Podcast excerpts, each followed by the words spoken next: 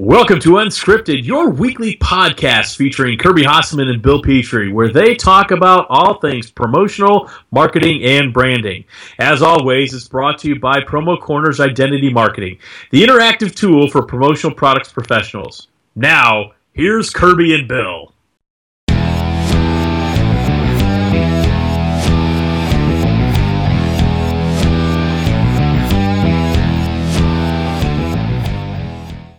And welcome to this week's episode of Unscripted. I am still your co host, Bill Petrie.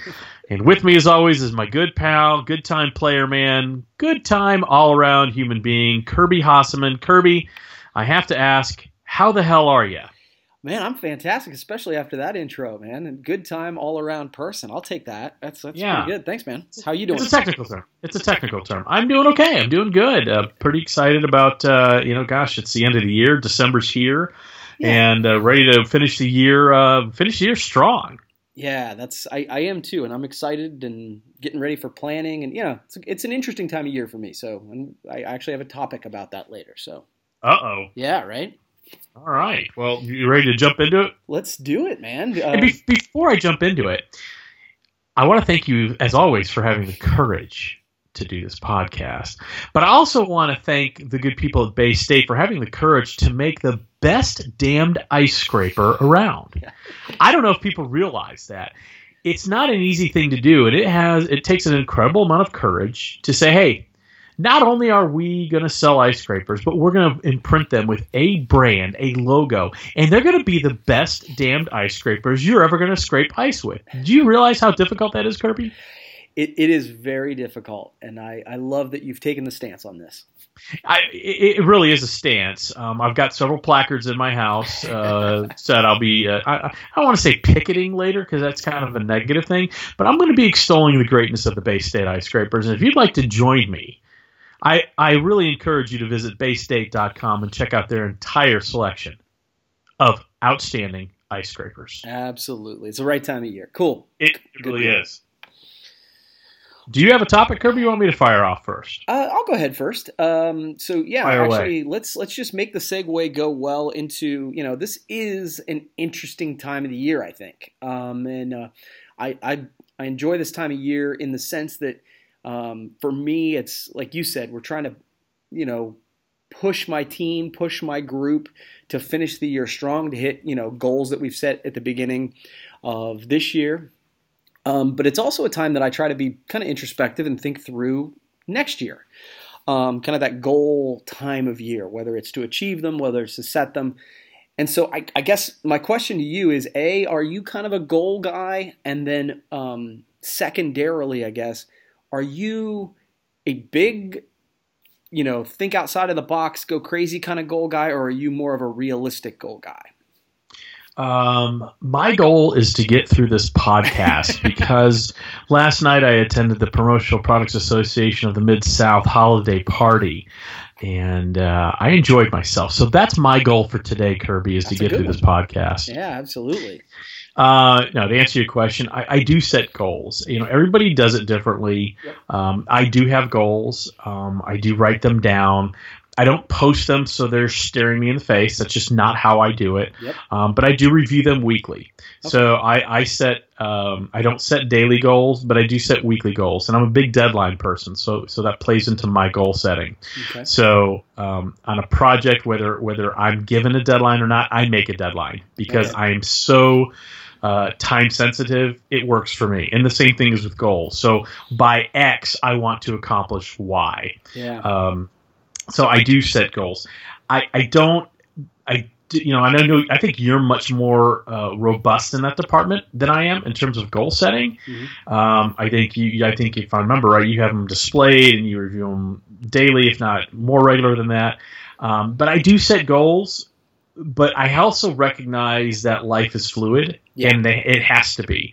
Yeah. Uh, they have to adjust over time. So, what my goal, what I thought my goal might be for the end of the year in February, it might have changed in September, and it might have changed last week. So, Sure.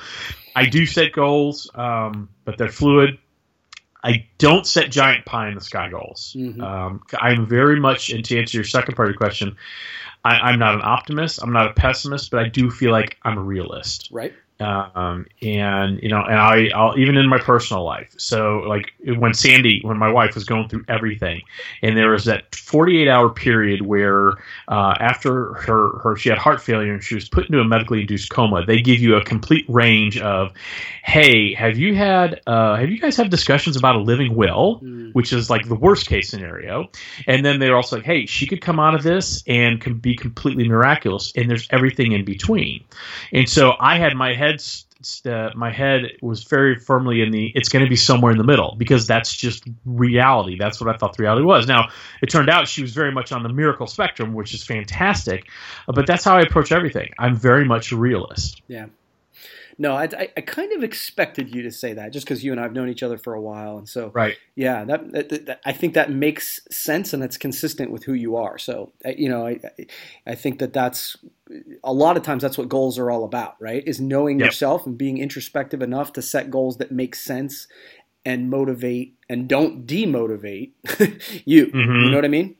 Yeah, absolutely, absolutely. Now, tell me when you write your goals, how often do you write them, review them, adjust them? I mean, how do you approach it? Um, yeah, so it's interesting. I, I this is the time of year that I'm doing that, and I do it differently each um, year per se.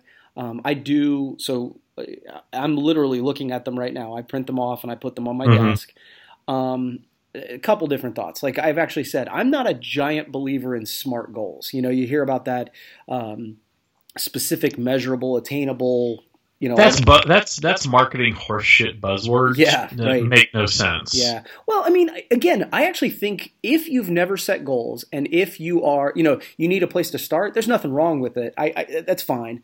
But the idea of an attainable goal and a measurable goal, I get it. I do. I understand it but I subscribe to the idea that they don't need to be either of those. And mm-hmm. I'll give you an mm-hmm. example. So, like, f- for example, on my 2016 goals, number one, the first goal on there is to improve as a father and a husband. Mm-hmm. I don't mm-hmm. know if that's either measurable or attainable. But what I've found in my life is that if I look at that every day, I tend to act more consistently with being a better father and a better husband. And so being reminded that on a daily basis is helpful. No, and I get that because like if, you know I wear a bracelet every day that says paid Forward." Right. For the same reason, just reminds me, hey, don't be an asshole today. uh, well, but it's true. I mean, because yeah, look, sure. I can be a Type A complete jerk. Yeah. Uh, I don't want to be, yeah. but I can, and so I get, I get that, I get that.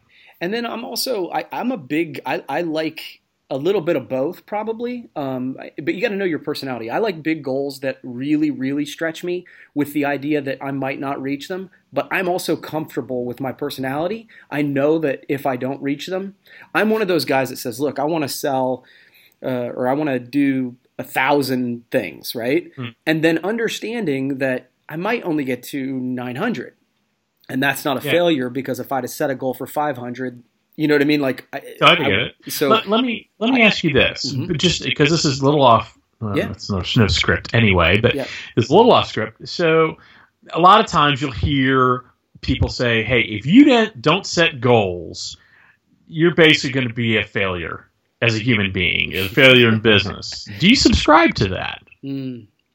I think that if you you aren't intentional, you know, if you don't intentionally create your life, your life happens to you.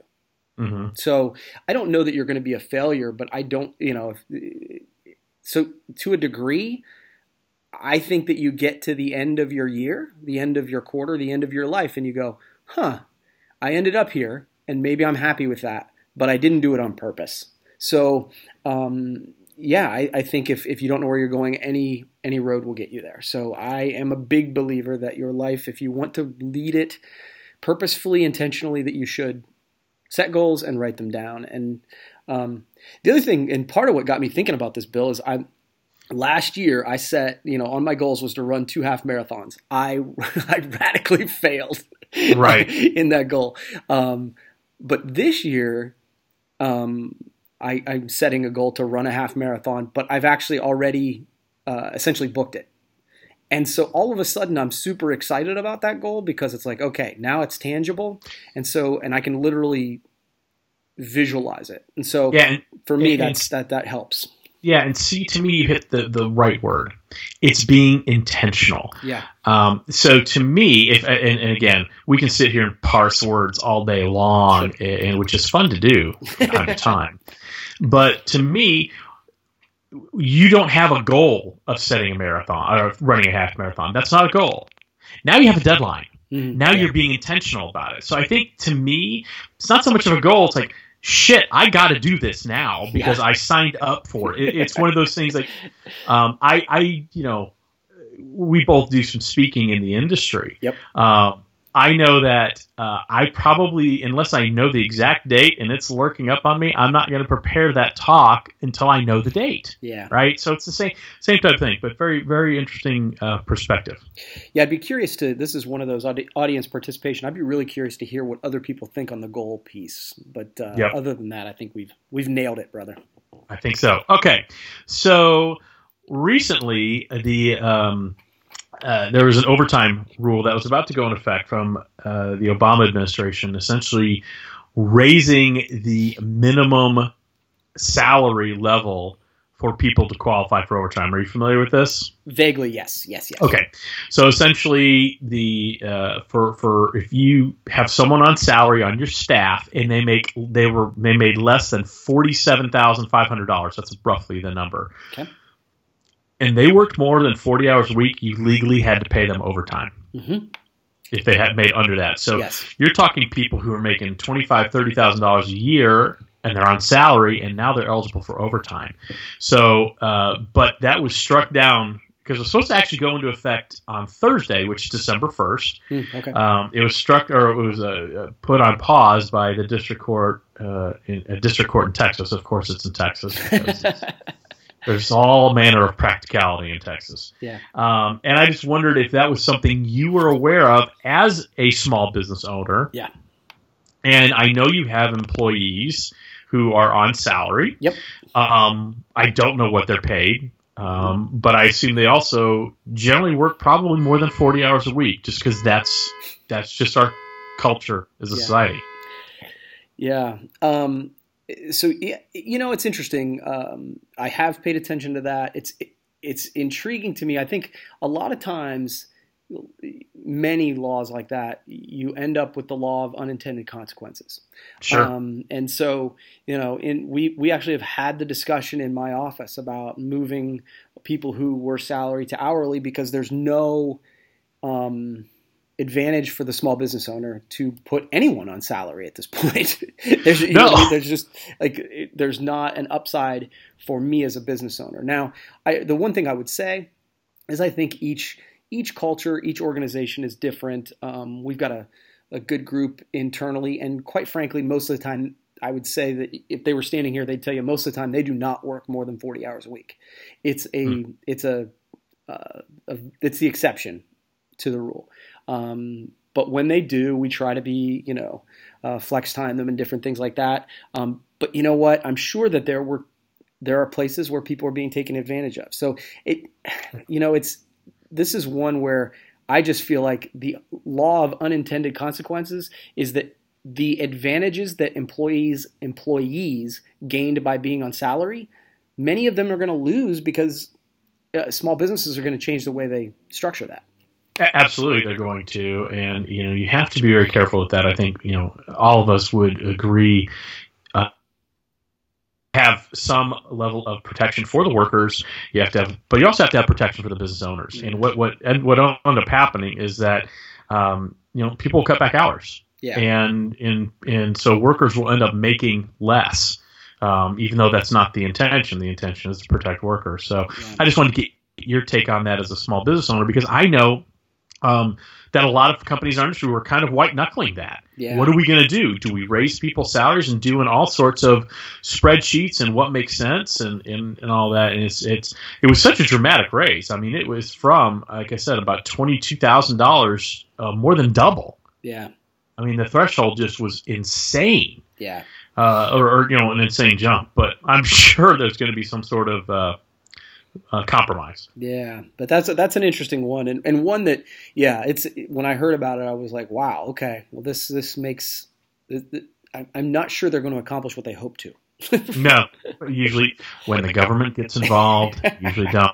You know what? What, what is the scariest phrase you can hear? I'm from the government and, and I'm, I'm, here, here to help. To help. Yeah. So, yeah. So, what uh, what topic do you have, Kirby? Okay, here's one a little outside of the box. We've talked um, on separate occasions on this podcast about people whose content, whose voices, whose um, people who we listen to within the industry um, who create great content. Um, so I wanted to flip this and say, who are some voices that you listen to in business outside of the industry? People that are, whether they're content creators, although most people that are, um, whether they're, you know, heck, I don't know, celebrities, whether whatever. What are some voices in business outside of our industry that you find influential in your life? And if you want to chew on it, I'll give you a couple of mine. No, I'll go ahead and Okay. fire away. Um, Gary Vaynerchuk, obviously, is Yep. probably no shock to anyone who listens to this or knows me. I, I really, uh, you know, Seth Godin. So those are the two that. Okay, no shit, Sherlock. Of course you. No, but they're, but that's legit because there's Yeah. there are some people who don't know who they are. Yeah, so I do listen to them. I find their both their perspectives very, uh, very helpful uh, to me. One person I really do listen to quite a bit is uh, Jay Baer. He wrote a book Mm, called Hug. Your Haters, Yeah, good book.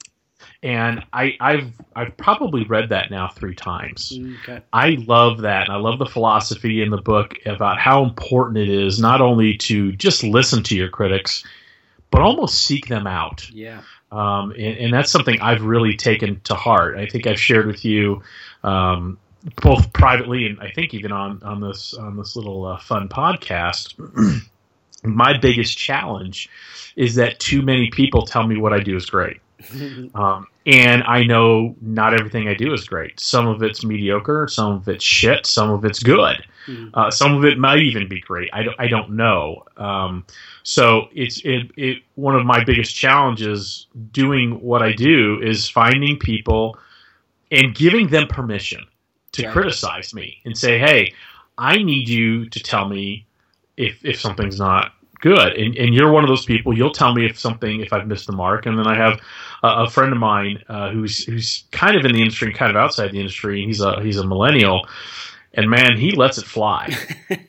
and he will if he doesn't like something he'll say that's redundant repetitive and he'll just light me on fire but by the same token when he sees something he likes and compliments it it means a hell of a lot more to me because i know he's coming from a place of genuine so i love jay baer and that whole hug your haters perspective Mhm. um, I always will listen to just about anything Jack Welch does, uh, Mm, okay. former CEO of GE. I find his um, perspectives on management to be absolutely fascinating. Yep. And I have a bizarre infatuation with Richard Branson. I, Okay. I, uh, I, that that's that's a guy I would do just about anything to work for and work Mm. with. Yeah. I think you could learn so much by working alongside that guy. You know, he's almost like Steve Jobs, but with a, with humanity. Um, you know, I think I think it's generally recognized that while Steve Jobs was, was certainly a marketing genius, probably not the nicest dude in the world. Right. So I really I, Richard Branson I, I find endlessly fascinating because that guy has failed so many times Mhm. But he's still such a success, you know. So I, I those those are the ones that come top of mind. What about you? You've obviously given this a little bit of thought. Yeah, I tell you what, I love this though. This is this is fun for me because like Richard Branson was not one I thought of, but you'll find this uh, interesting um, when you said it. I was I was uh, actually listening. I was on a long road trip and I was listening to the Virgin Way, um, his book, and it was at the end of that book where I decided to officially do the microbrewery. Like he he had a like some kind of message in there that talked about you know that idea that you've been thinking about for all you know for a long time and not doing you need to do it. And I remember, like, literally, I was pulling in my driveway and I was like, that's it. Yeah. I'm doing it. So, um, so that, that is a good one. Um, Seth Godin, we talk about a lot. Um, it's interesting. Gary Vaynerchuk's on my list. Um, but you mentioned, you know, no kidding. But what's fascinating to me is how many people don't know who he is or Seth Godin. Like, I, I remember when I went to an event with Seth, uh, Gary Vaynerchuk, and Dave Ramsey, and I was telling my friends about it. They're like, who are those people? Yeah. It's it's mind blowing to me that you'd be in business and not know who those are. But those are vo- voices I definitely listen to. Um, Marcus Lemonis is a guy that I pay attention to from The Profit. Um, Mhm. I, I'm not sure if you're familiar with that uh, show. No, I'm not. Um, so the concept behind the show, it's on CNBC. Um, he he is um, a successful CEO. Uh, started with the business camping world, and he walks into failing businesses and writes a check with his own money, and then helps them turn their business around. Okay. Super interesting show. I actually think you'd really like it. Um, there's some other. He's done. He's doing the uh, speaking tour now, um, and I think his uh, advice is pretty interesting and practical. Um, from my video side, I, I, I really enjoy paying attention to Casey Neistat. He's a guy who is in the video world really well known. He's got like I don't know, two million, five million subscribers on YouTube. He he created a daily vol, uh, vlog. Actually, just sold Mhm. a company for twenty five million dollars to CNN. By the Um, way, I hate the term vlog, just for the record. yeah, The, the term vlog just sends me into complete hypnosis. Okay. But please continue. and then I'm actually listening to a um, a book by Grant Cardone. Um, now, Grant Cardone is a guy that he's not for the faint of heart, um, Hmm. but he's um, kind of like a, a motivator, sales guy. I mean, he's he's a hustler, and he's Mhm. one that he can turn you off. You know what I mean? Because he's so Yeah. over the top. But I find that when I need a kick in the pants, like I need a little bit of motivation, um, he um, he's one I like to listen to. So he's got the 10x rule. I'm listening to a book called Be Obsessed or Be Average right now. It's, I mean, hardcore. so just Yeah. know what you're getting into, but interesting stuff with those guys. Good stuff. That was a good good question. That was good. We got time for one more? Yeah, a quick one. Okay, good. This is a fun one, and I just thought of this. Okay, so, cool. um, I'm a big music guy. You Yeah. know that. Yeah. Um, music is is like water for me. I just consume it constantly. I know you're a fairly big music guy, not Yep. probably on the level of, of me, and that's not a cut. That's just fact. But I want to know what was the first concert you went to? The very first concert you went to. Gosh. I actually think it was Def Leppard. Nice. Yeah, Def Leppard. Um, actually in Detroit. So believe it or not. So yeah, Do you remember who who was the opener? I don't remember. I don't remember. Yeah, I was pretty young, and, and it was one of those where I fell into tickets, and um, you know, I was like, and it was actually like at, at a point where I liked Def Leppard earlier, Yeah. and this was a later piece, um, and I was, I, I, they were, they were very poppy at that point, and I was like, eh, Okay. okay, it, it was, it was fine. It was, a, Okay, it was a so- good show. Quick follow up. What was the best concert you've ever been to? Um. Oh man. Uh. I love going to see. Oh, okay, yeah, Garth Brooks. Garth Brooks. Um, I actually, um, whether you enjoy his music or not, I believe he is at least one of the best entertainers of our generation. He he is, um, and I, I, I, I like Garth Brooks. I don't like um, when I've seen him like his shows. I've never seen him live, but you know, seen parts of a show, and he walks out on stage, and there's you know seventy thousand people, and he acts shocked that all these people showed up to see him. I could I could do without the false humility with him putting his uh, hat over his heart. And, oh my God, are you, you're all here to see me? I can't I can't believe it. When I know backstage he's counting the numbers, but that's okay. That's all. All right. Yeah, So I'll answer. My first concert, Kirby. Are you ready? I don't know. If, I don't know if the internet can handle this. My first concert, not was not Van Halen. I, Okay. as, as shocking as that might seem, Okay. my first concert was none other than the gambler himself, the coward of the county, Kenny famous Rogers. Kenny Rogers, golden roasted chicken. Yes, Kenny Rogers was my first concert. All right, all right. How was that? It, yeah, it was. It was. Look, I was probably ten. Yeah. Okay. I went with my parents. It was for my birthday. But but the best part, do you know who the opener was? I, I don't. I bet you don't. Watermelon comedian, watermelon smashing comedian Gallagher was the opener. There is no better twin bill than Gallagher in The Gambler. yeah, it kind of looks like Kenny Rogers got some watermelon on his face right now.